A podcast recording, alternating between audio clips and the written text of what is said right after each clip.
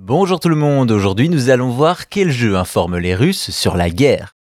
Si on a l'habitude que les jeux vidéo utilisent la guerre pour produire des expériences, l'inverse existe aussi avec un média qui utilise un jeu pour informer.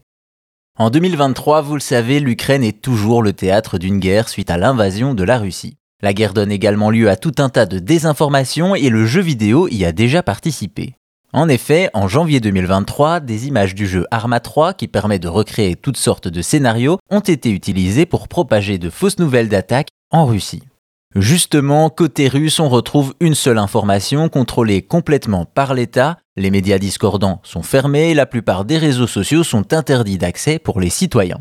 Résultat, une grande partie de la population russe n'est pas au courant de ce qui se passe en Ukraine. C'est à partir de ce constat que le journal finlandais Helsingin Sanomat a une idée. Utiliser un jeu vidéo pour informer les Russes. Pour ça, leur choix s'est naturellement porté sur un jeu qui est fréquenté par plus de 4 millions de Russes, Counter-Strike. En effet, malgré les demandes de la communauté, Valve n'a pas fermé les serveurs aux joueurs de Russie. Antero Muka, rédacteur en chef du journal finlandais, décide d'en profiter. Vous le savez, si Valve met des cartes à disposition, Counter-Strike permet à tout à chacun d'en créer et de les partager. Et c'est exactement ce que vont faire les journalistes.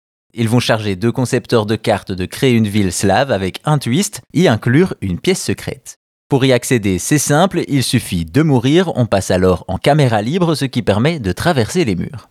On arrive alors dans une pièce dans laquelle sont affichés des articles indépendants et des photos avec une voix off qui fait les explications en russe.